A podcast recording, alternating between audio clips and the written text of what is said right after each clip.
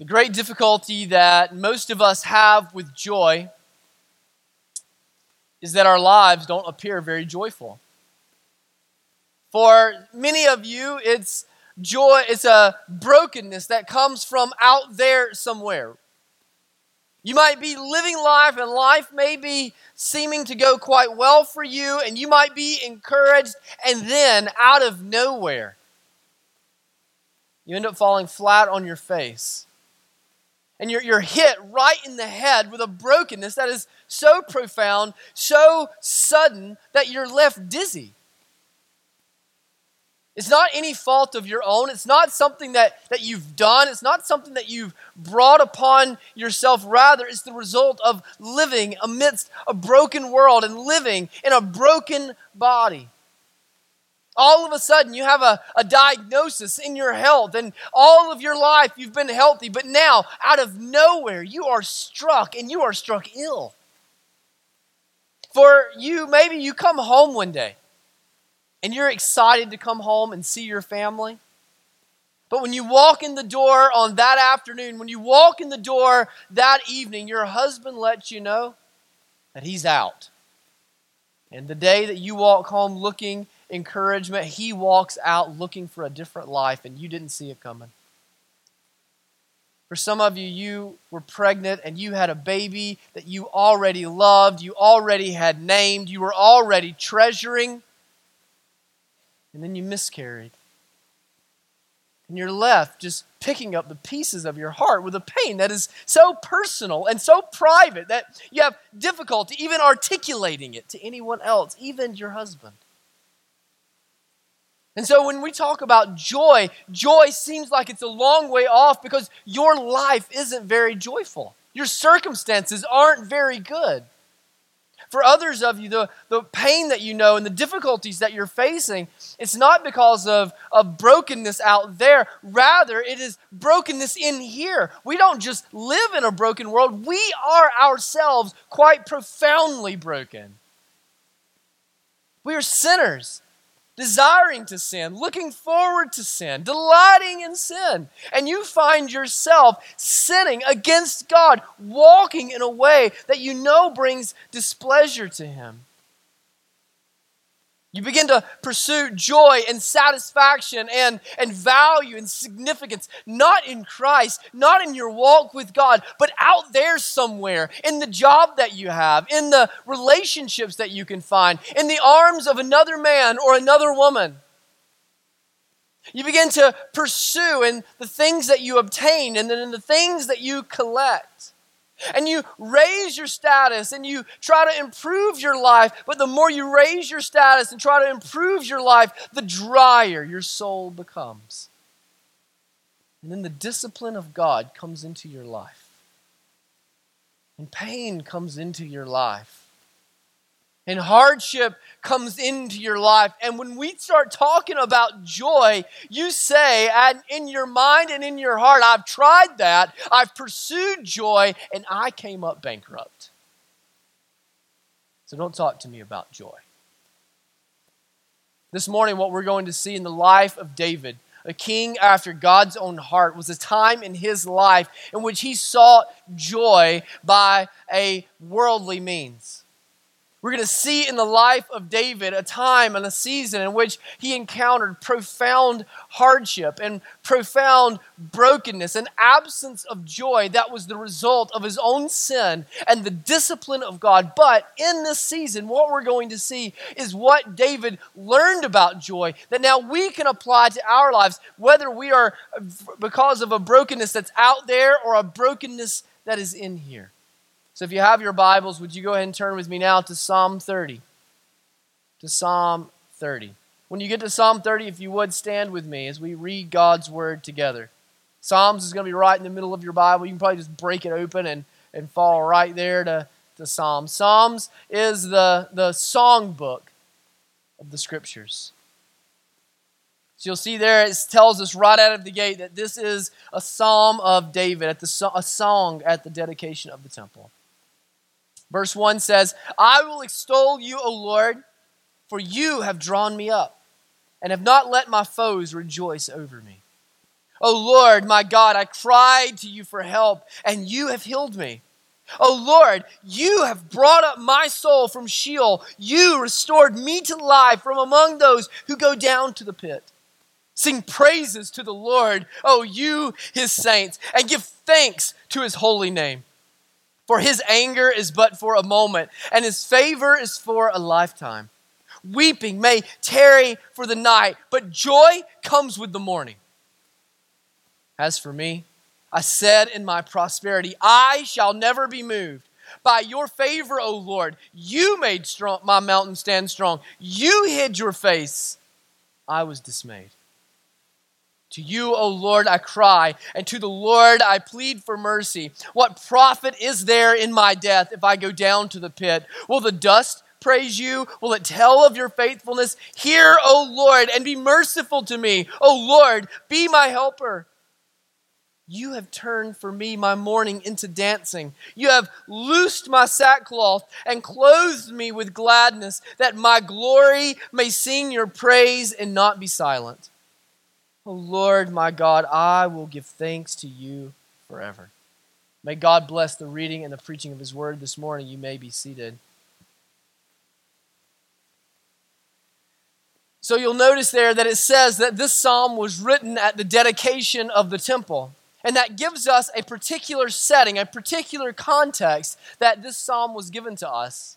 And it may even strike you strange. If, you're a bit of a, a student of the Old Testament, a scholar of the Old Testament, it should strike you a bit strange when David writes a psalm that is at the dedication of the temple because we know that David did not build the temple. God would not allow David to build the temple. And yet, here we are reading a psalm that is said to be set right there in the midst of the dedication of the temple. So, how is that?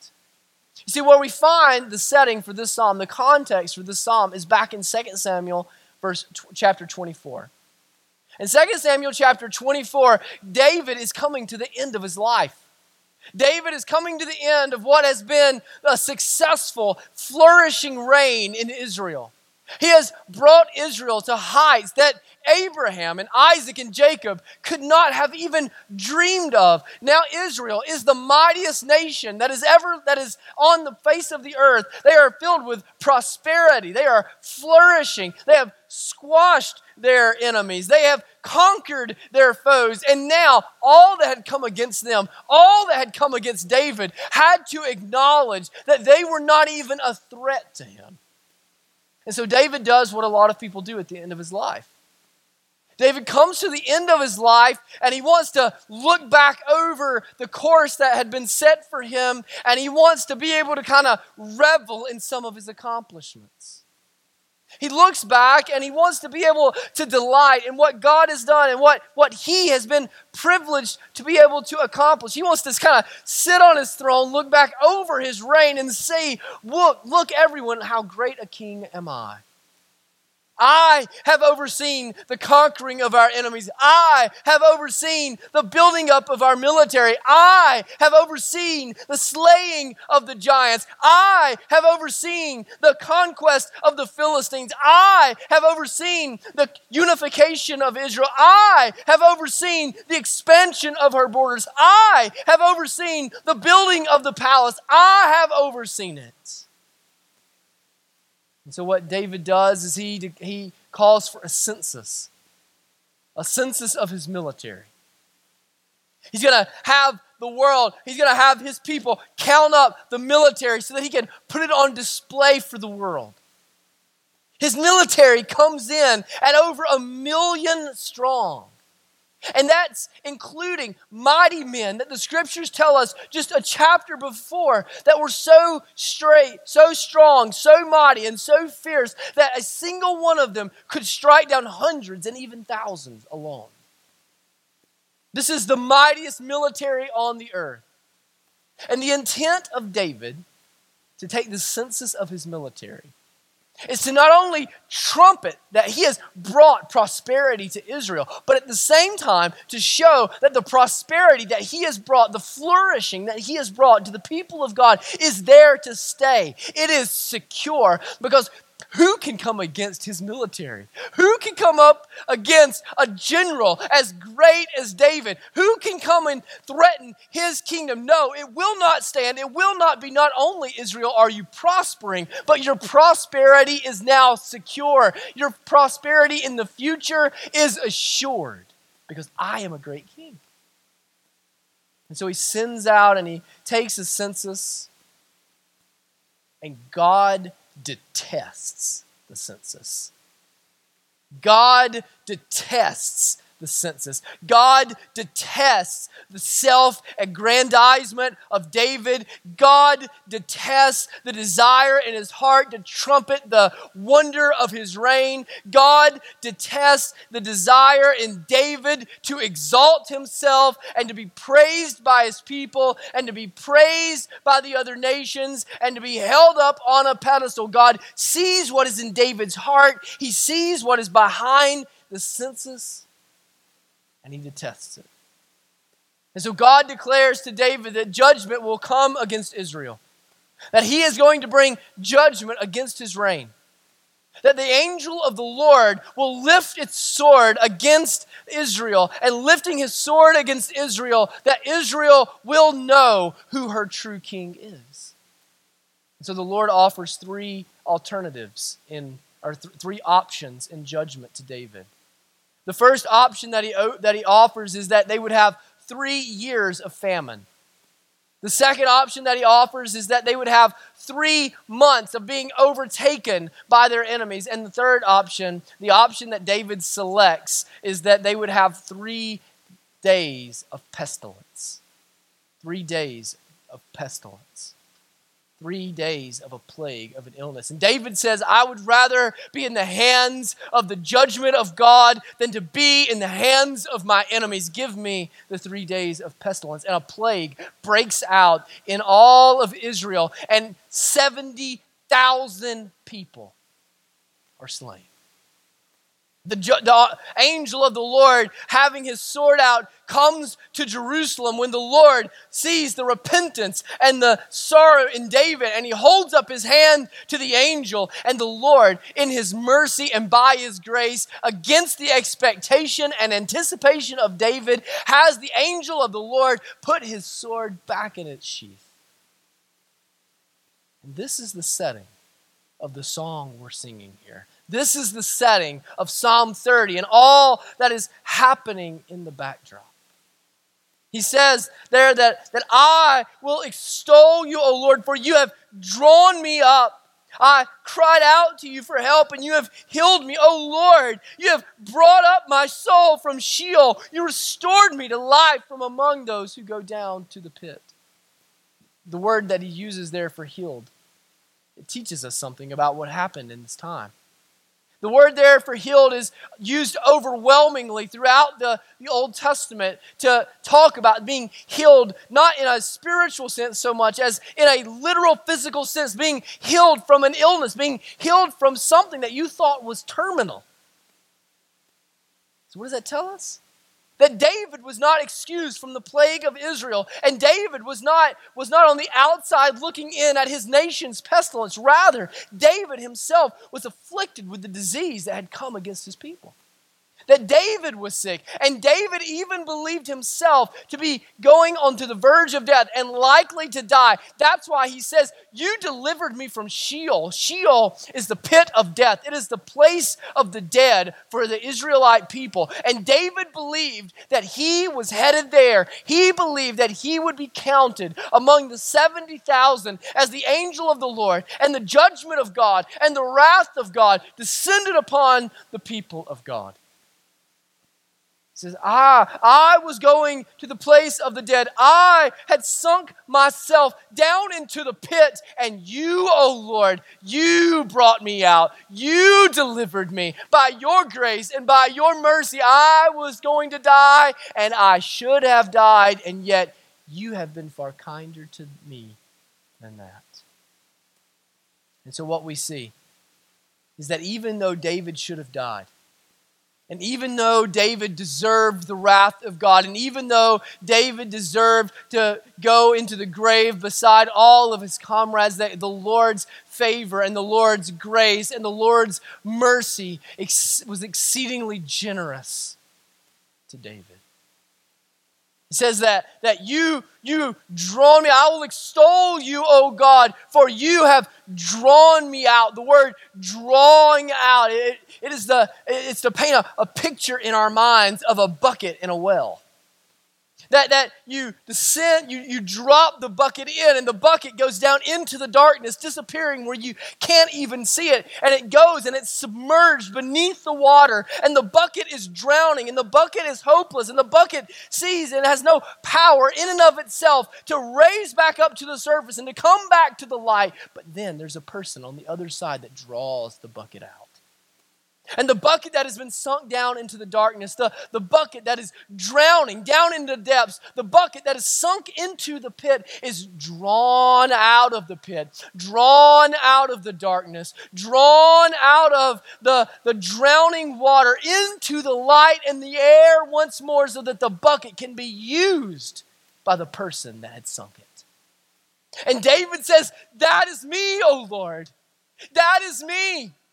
I had dropped my life down into the pit. I had sunk my life down into the depths. I was in the dark and I could not see. I was beneath the surface and I was drowning and hopeless. But Lord, you, you have drawn me up.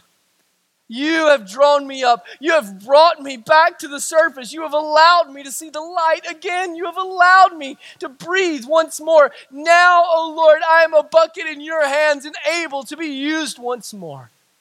So I will praise your name. I will exalt you above all things. I will not uh, present my, myself to the people, but oh Lord, I will call on them to praise your name. I will call on them to lift up you. I will call them to exalt you in praise. See, brothers and sisters, David did not deserve deliverance. David did not deserve hope. David did not deserve joy. But God gave it to him anyway. In spite of what he had earned, in spite of what he deserved, in spite, in spite of what he had merited, David, by his own admission, had merited the pit. He had merited drowning. He had merited death. And yet, oh, the Lord has brought him to the surface. The Lord has restored light into his life this morning? No doubt. There is some of you here. We start talking about joy, you start zoning out. And you start zoning out because you would just say, I don't deserve it. I don't deserve it. Cody, you, you don't know what's in my life. You don't know the skeletons that are in my closet. You start thinking about the affair that you had. And you hear me talk about joy, and you zone out because you say, I am miserable and I deserve my misery. You think about the secret that you're keeping.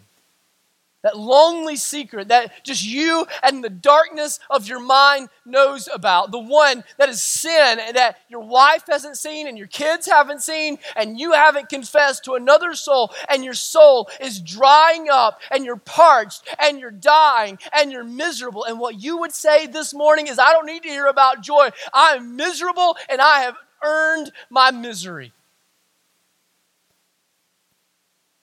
Back whenever you did whatever. And you think over the course of your life, and when you look in yourself in the mirror and you have no joy, whether it's from wasting your time or an inactive life or being unfaithful to the Lord,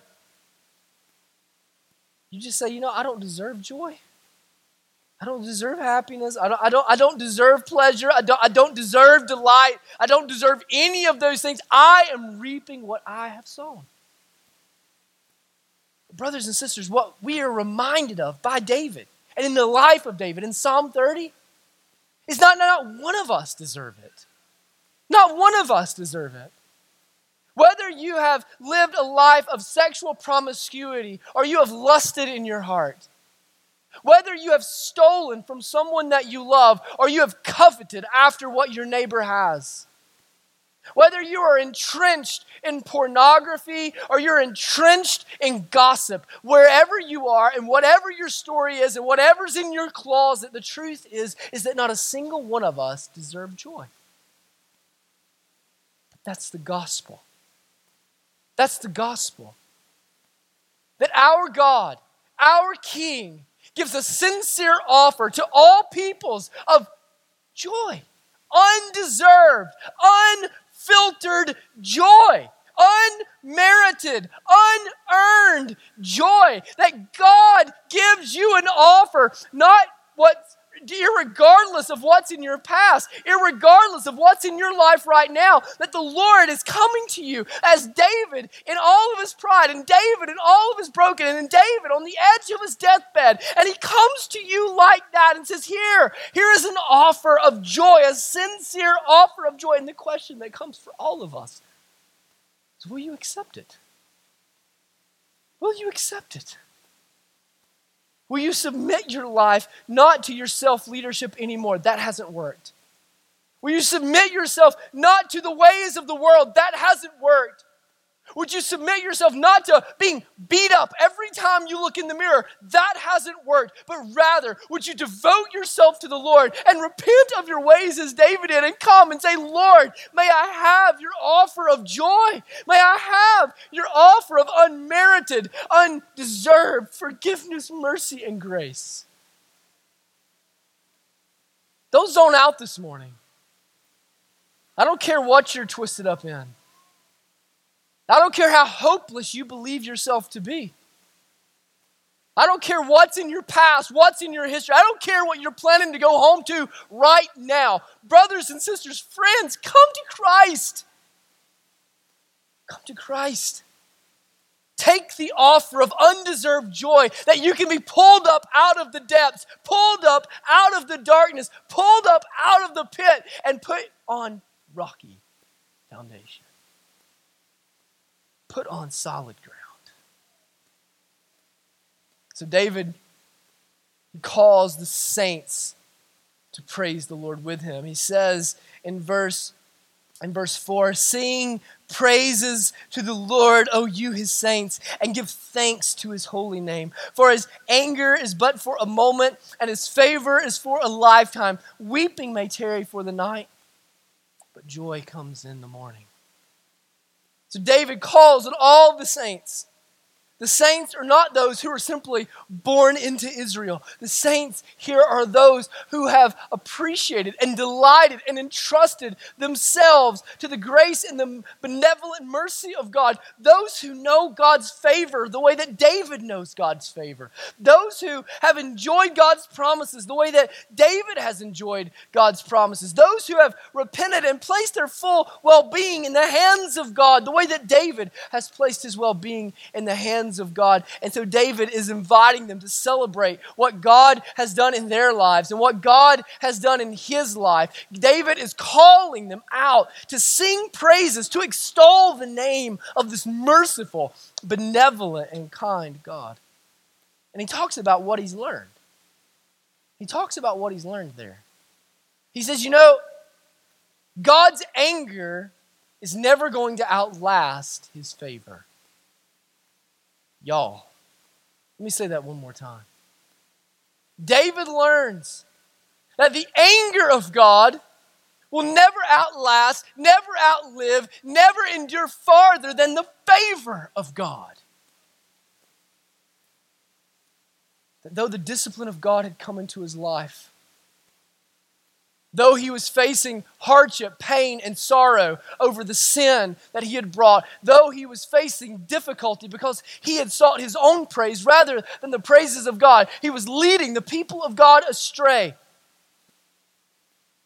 He looks back in retrospect and he says, You know, I thought in that moment when I was sick and when I was throwing up and when I was headed down into the pit, I let it enter into my mind that God's favor has withdrawn from me. But I realize now that though his anger may last for a moment, his favor lasts for a lifetime.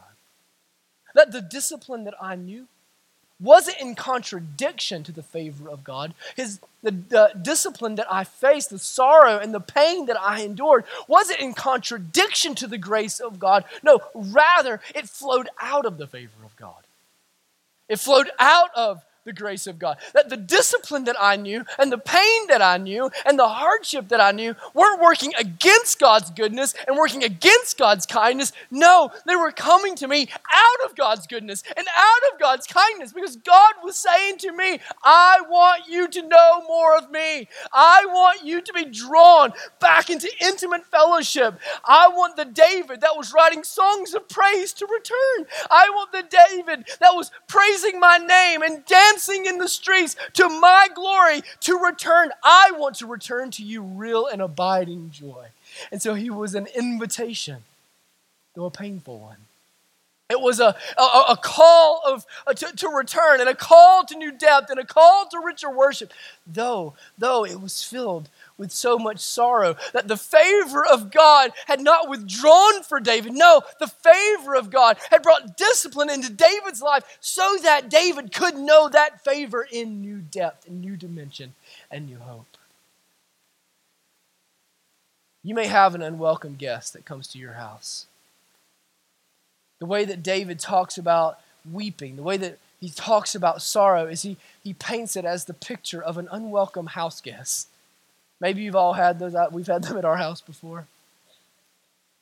He says, weeping may be passing through the town, and it may spend the night at your house.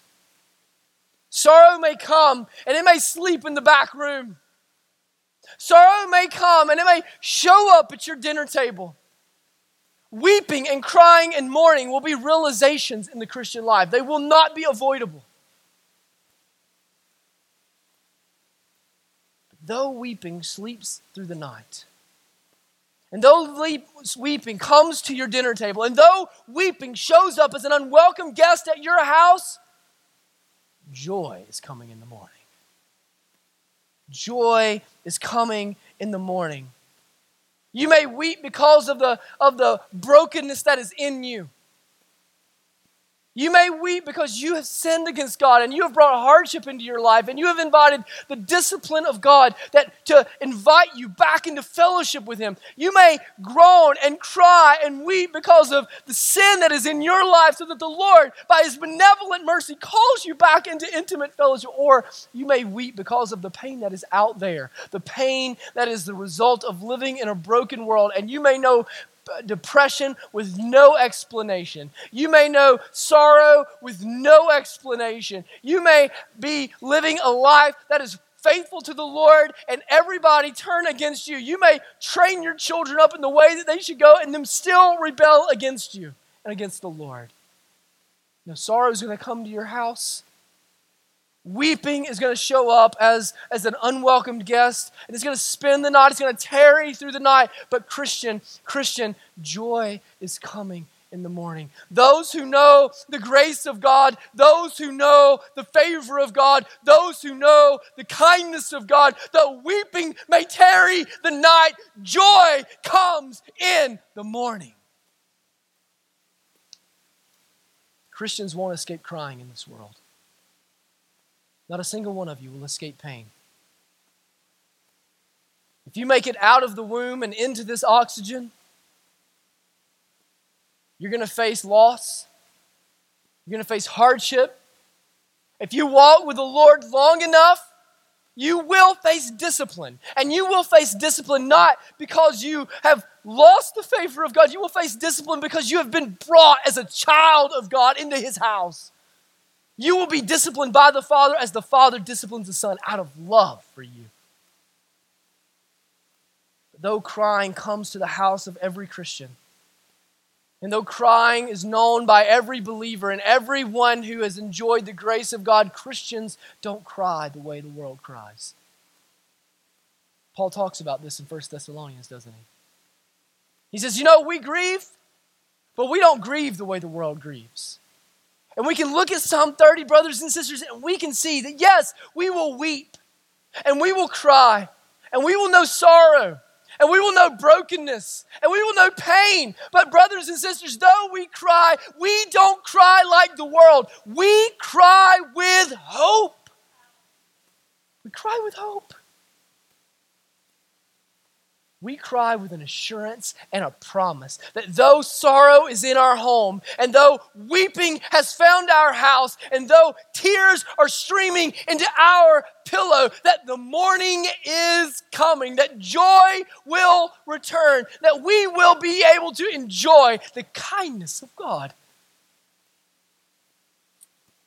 In fact, what we begin to learn is not a single tear of ours will be wasted not a single second of sorrow will be spoiled. That the deeper pain that we realize in our lives will not just come to our demise, rather, the deeper pain that we know in our lives will lead us into deeper praise. I believe we see in Psalm 30 a song in David's heart that has greater depth and greater dimension than a psalm that we read when he was yet a boy. As he praised God, having slain the lion and slain the bear and slain the giant. Yes, yes, that was, that was surely sincere praise and sincere worship. But at the end of his life, having taken the knots on his head and endured the scars of the brokenness of the world, now he looks back and he says, Even through my tears, even on the face of death, I will extol you, O Lord. I will praise your name. Deeper. That deeper pain brings you into deeper praise. That you can know theologically that the sovereignty of God is true. You can read it in a book, you can read it in the Bible, you can love it, you can treasure it. But one day, one day, when all of a sudden your baby dies, when all of a sudden your mom or dad goes to be with the Lord, when all of a sudden you face the loss of a job in your life, the sovereignty of God stops being a theological truth and a theological principle, and it becomes the abiding hope of your life. You praise God Lord, I can't see the other side of this and I can't see the other side of this pain, but I know, I know you work together all things for the good of those who love you. I know that my sorrow and my pain will be servants in the hands of a sovereign God. You can know and you can enjoy and you can be curious about the end times. And, and, and, as a Christian, you can read it in the scriptures and you can be excited about it. But then one day, when you face brokenness in your marriage, brokenness in your family, brokenness with your kids, when, when, when you all of a sudden fail at something that you didn't think you could fail at,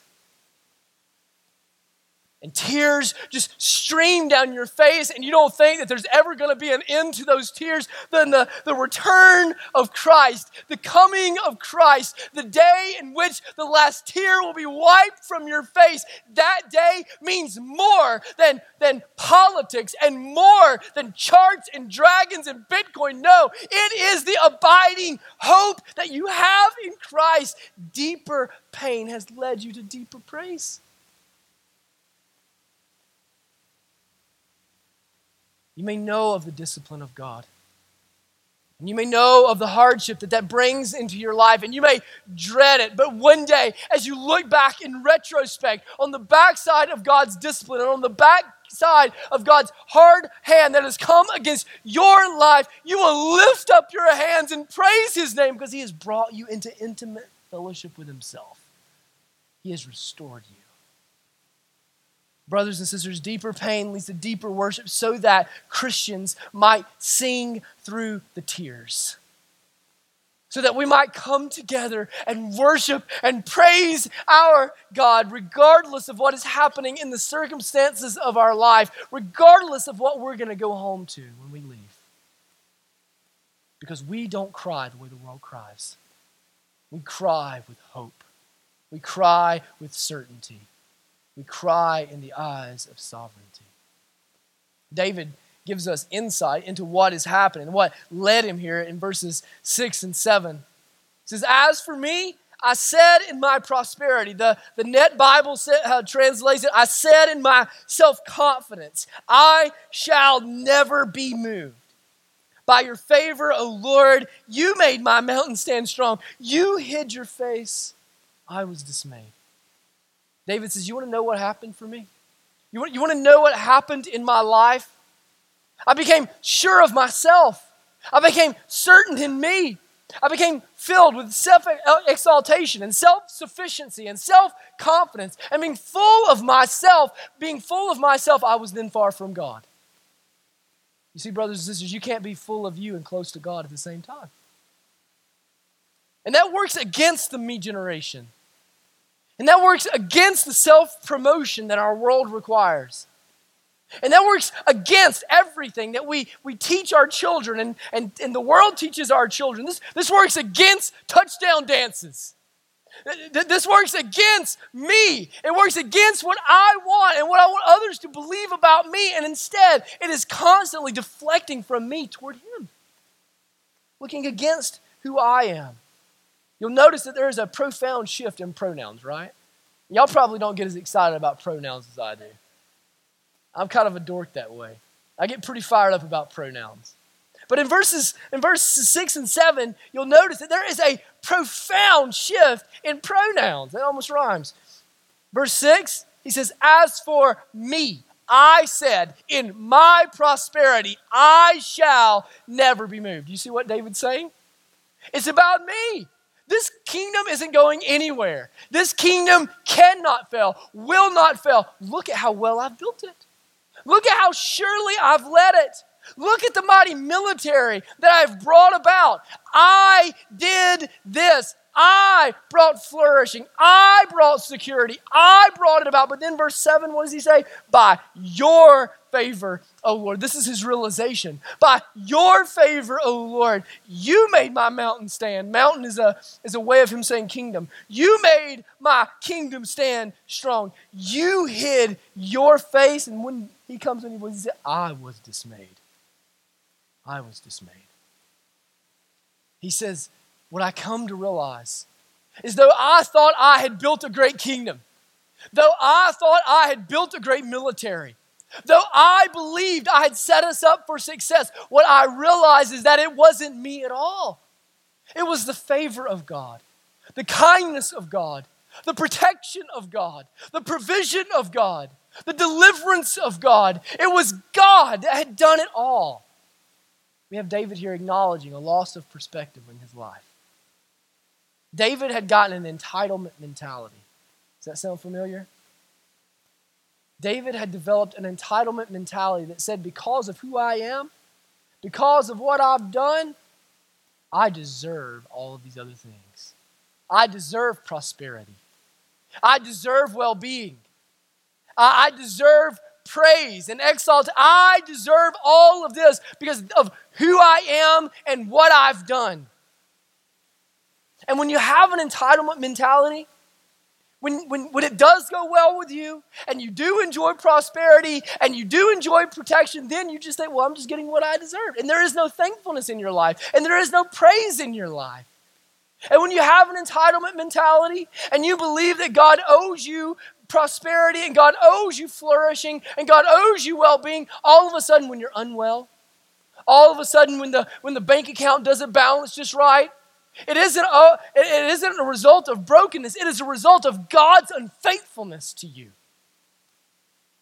And so David looks back and he thinks, How? How could I? How could I have been so foolish? How could I have fallen away? And what David realizes is that David was disciplined for believing in himself. David was disciplined for believing in himself. Brothers and sisters, there is nothing more anti gospel, there is nothing more anti grace than self belief. And yet, about May, when the graduation speeches start, every one of them just about, without fail, will say what? Just believe in yourself.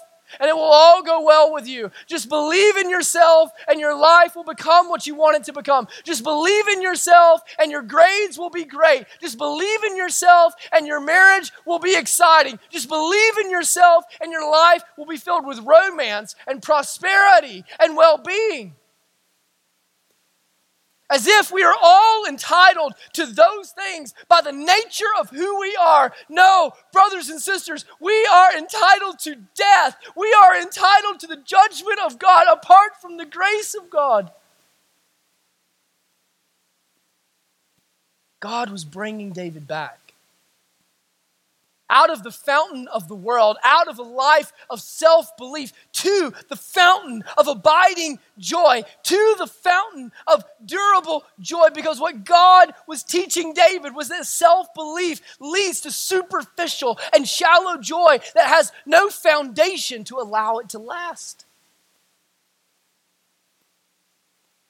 You want joy that lasts and you want joy that's durable, don't look within yourself. Don't look at what you've achieved. Don't look at what you've collected. No, no, no, brothers and sisters. Look to God of grace. Look to the God of kindness. Look to the Almighty that sustains you through every storm. Look to the Almighty that will allow your house to stand no matter what winds beat against it, no matter what rains fall upon it. Let your house be built not upon a rock of self confidence and self assurance and self sufficiency. No, let your life be built. Let your family be built. Let your faith be built upon the Almighty Himself.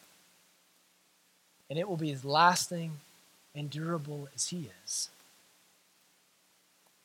It won't be superficial, shallow, rusting, rotting joy. It will be abiding, lasting, non circumstantial joy. And so David returns. He repents and he returns. It says, To the Lord I cry. In verse 8, it's the second time that David himself says that he has cried. He says, I cry out. I cry out and I say, Lord, Lord, would you see me? Lord, I throw myself on your mercy. You would receive me back. And, Lord, and David in his repentance, David in his desire to be return, to return to fellowship with God is not rebuffed. He is not turned away, turned away. No, he is received. And what happens in his life is that all of it transforms his joy, transforms his praise. Remember, that's what David was out after in the beginning, right? David took the census so that he would be praised. David took the, the census so that he could enjoy his spoils. David took the census so that he could appreciate all that he had collected. David took the census so that praise would come. But God, God through discipline, God through sorrow, God through pain transforms the, the praise of David. David's seeking after self praise had brought mourning. David seeking after self exaltation had brought had brought hardship and pain and tears. But now, now, seeking after and returning to the Lord, returning to fellowship, returning to that which isn't superficial, but sovereign and everlasting, his weeping is turned to joy. His grief is turned to gladness. His sorrow is turned to dancing. A transformation of his praise. This morning, I don't know exactly what's going on in your life. I don't know if you feel entitled or if you feel unworthy. I don't know if you feel like joy is just around the corner or if joy is an impossible pipe dream for you. But this morning, what I call on you to do is to let go of yourself and let go of your self belief and let, let go of your self confidence and instead place all of your belief, all of your confidence, all of your hope in the hands of a sovereign God. And if, if, if you will, if you will, what you will find is that your sorrow will become a servant in the hands of a sovereign God. Let's pray together.